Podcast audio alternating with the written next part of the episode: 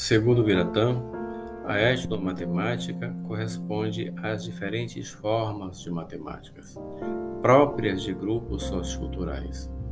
Isso implica dizer que a matemática está presente na cultura de todos os povos e se originou na habilidade do homem responder às necessidades de sobrevivência. Nessa perspectiva, a etnomatemática consiste na compreensão e valorização da matemática vivenciada na prática dos artesãos, pescadores, agricultores, costureiras, comerciantes, entre outros, em sua própria leitura de mundo.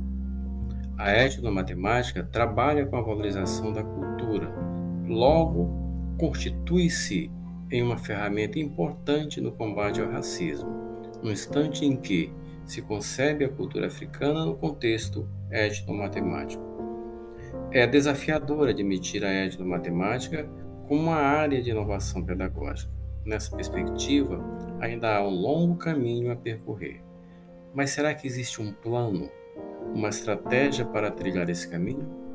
Eduardo, autor do livro Etnomatemática, Motivação, Desenvolvimento e Ações, acredita que não e compara a etnomatemática ao poema de Antônio Machado que diz: Caminante, não há caminho, hace el camino al andar.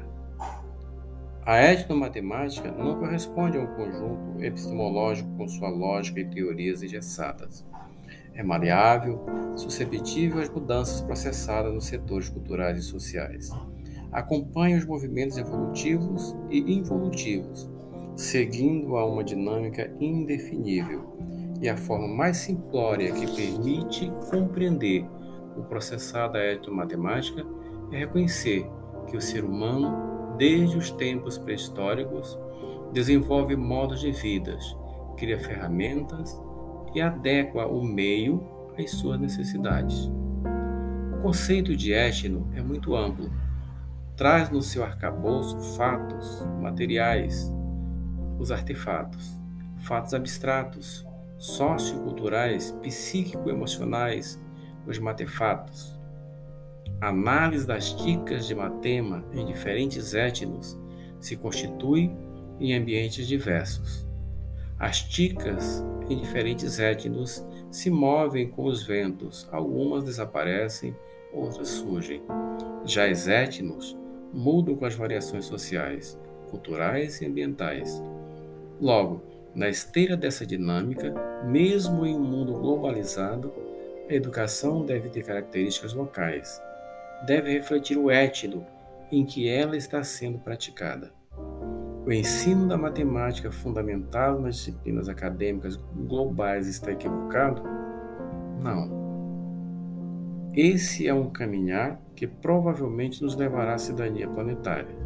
No entanto, não dá para esquecer nossas raízes.